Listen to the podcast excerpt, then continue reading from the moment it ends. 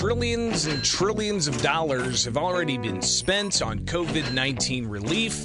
The state of Illinois set to get 164 billion of that from uh, last year's COVID 19 relief package and this year's COVID 19 relief package. And that 164 billion, it's going out all across public sector, private sector, schools, businesses, unemployment, uh, PPE. Uh, it's all over the place. A lot of tax dollars going out.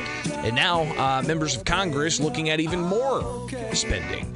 Uh, here on the WMAY Morning News Feed, I'm Greg Bishop. Thanks for hanging out. You can always find me on social media, Bishop on Air. Just search it on Twitter, Facebook, and Instagram. You can also email me, bishoponair at gmail.com.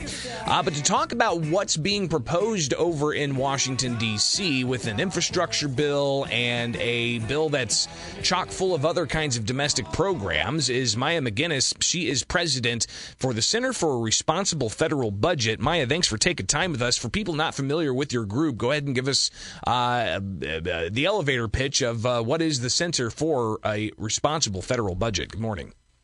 Good morning. Nice to be with you. Yeah, the elevator pitch is that we are a bipartisan group. I think that's really important. I'm a political independent, and we're focused on fiscal responsibility, which means if you're going to borrow money, it should be for an economic reason. Sometimes it makes sense to, but we normally in this country these days do it for political reasons. That's not responsible. That's political expediency, and it's really bad for the economy in the long run. And so we're worried about that. We try to educate people and work with policymakers to improve our budget policy in the in the country. So, what have you seen in the past, uh, let's just say, year and a half uh, since the beginning of the pandemic?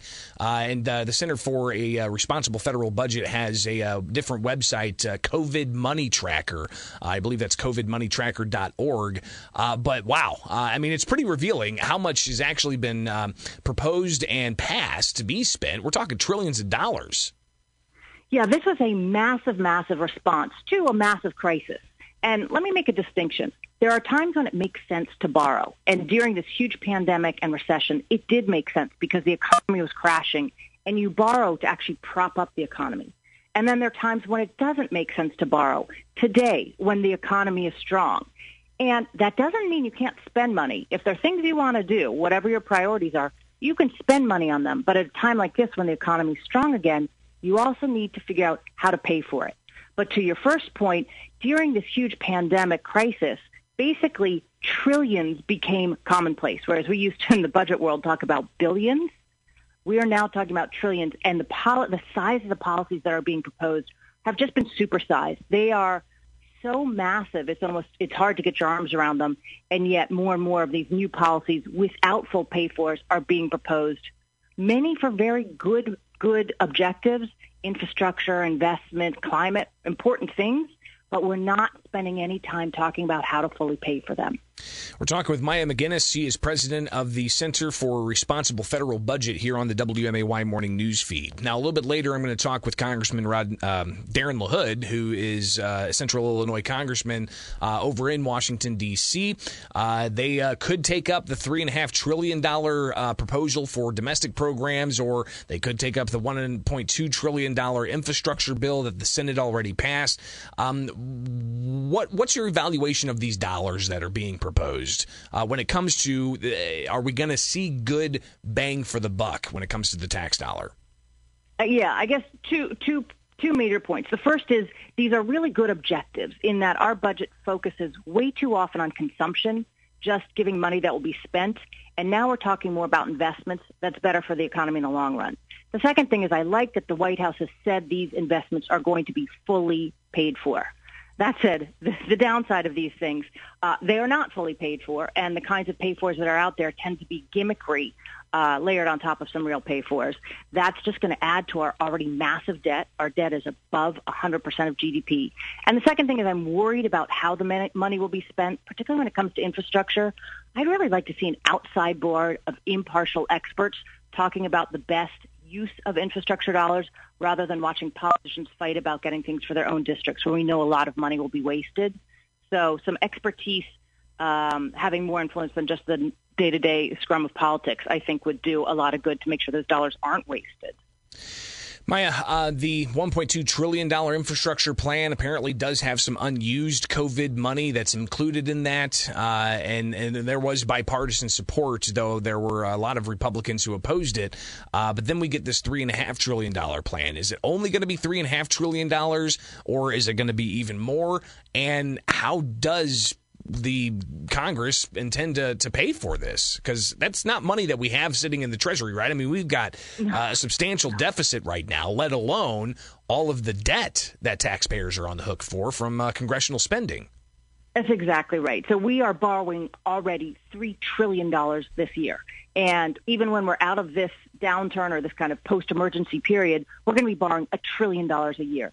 And here we are talking about a second policy package after the bipartisan trillion plus infrastructure package, which they're calling three and a half trillion, but actually it's much larger. By our account, it would be about five trillion dollars once you get rid of a lot of gimmicks and pretend expirations. We saw this in the tax cuts a few years ago. Uh, lawmakers love to pretend that a policy is going to quote unquote expire when everybody knows that's not going to happen just to make the price tag look lower. So we're really talking about five or five and a half trillion dollars and again, it might be okay if you want to find a way to pay for these things, but even after all the big tax cuts that are being proposed, and that's repealing some of the corporate tax reductions, increasing taxes on high earners and capital, there are a lot of ideas out there. The way that they're planning to pass this, they've already said, we're going to let ourselves borrow $1.75 trillion. And again, I know it's hard to identify with that amount of money, but it is a massive amount of borrowing that we are saying to our children, we're going to have you figure out how to pay for this because we don't want to. And the downside of all this debt is it harms the economy. It leaves us vulnerable to future emergencies like, like we saw COVID, but also it leaves us vulnerable on a geopolitical stage because we're borrowing a lot of this money from overseas, including a good deal from China. We are dependent on low interest rates and other countries financing our debt. It leaves us in a really vulnerable position at a time where things are things are tense in the world right now. We should be coming at this from a position of fiscal strength, and it really worries me that we continue to borrow a trillion plus every single year. Frankly, just because nobody wants to do the hard work of saying, this is what I want to give up, this is what I want to spend less on, or these are the taxes I'm willing to pay. And, and budgets are supposed to be about trade-offs. We have such a polarized environment where our politicians are so busy fighting we're not dealing with those trade-offs honestly, and that does real damage to the economy and our strength. Maya MacGuineas, president of the Center for a Responsible Federal Budget here on the WMAY morning news feed. So what's next here? Uh, Speaker Pelosi called Congress back. Uh, apparently, they were going to try to pass something yesterday. Didn't happen. Uh, some of the chatter I'm hearing mm-hmm. and I'm reading about is uh, moderate uh, Democrats aren't necessarily willing to go that far. Uh, is this thing going to cross the finish line, or are we going to see? More debate uh, and uh, more discussions. Please. Please don't ask me to predict anything because Washington makes no sense at all these days. It's just not sensible. But listen, what these moderates are asking makes tons of sense, actually. They're saying, let us vote on the bipartisan infrastructure bill and then let us vote on this three and a half slash five trillion dollar Democratic only spending bill. And I think if there's enough support to pass the bipartisan bill, let's do that. And then let's look at if there's enough support to, to pass the next one. But in a democracy, you shouldn't be like hijacking one bill by tying it to another when there's not enough support for both of them. I, I don't think the way that the leadership controls who votes on what is healthy or helpful. I think if there's a big group of people enough to pass a bipartisan infrastructure bill, we should look at that. Frankly, my feeling is we should figure out a way to pay for it. There's still $400 billion of borrowing in that bill, and that's an issue. But separating them, like these moderates are asking for, makes an awful lot of sense. And I don't think we should be holding things hostage at this time. I think we should be trying to get done the pieces of particularly bipartisan policy work that we can get done. Wouldn't it be nice to see our, our members of Congress working as though they're helping for the country instead of their two respective parties?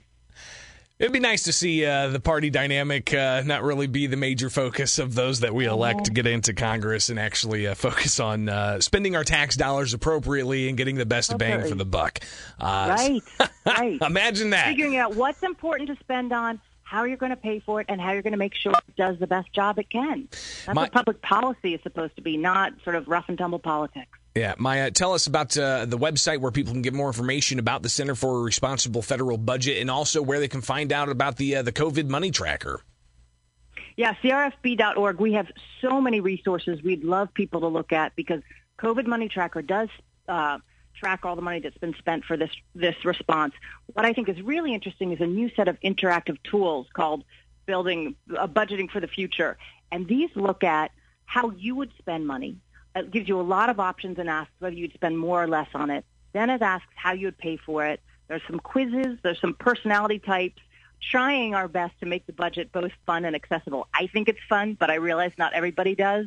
But again, the numbers are so alienating that these interactive tools are a real way to become familiar with the with the tools. And if you respond what your preferences are, we gather all this information, kind of use it to crowdsource and share it with members of Congress saying this is how voters or voters in Illinois, this is how different this is what people's preferences are because we think people should be more involved in the budget. And just by the way, we don't even have a budget this year. Mm. Our budget committees failed to come up with a budget this year. And that in itself, you could never run a small business, a company that way without a budget, and yet our country's being run that way. So let's start there. Like, let's get a budget in place for starters. Well, we did have that very scenario play out uh, here in Illinois several years ago. I think we went. Uh, a year and a half, maybe maybe close to two years, if I recall, running around the state house during the uh, the budget impasse, and yeah, the bills were still being uh, stacked up, and tax dollars were still being spent, but there yeah, was no yeah, actual no budget, budget to spend your money. right, so it's pretty incredible. Maya, uh, thank you so much for taking time with us. She's the president of the Center for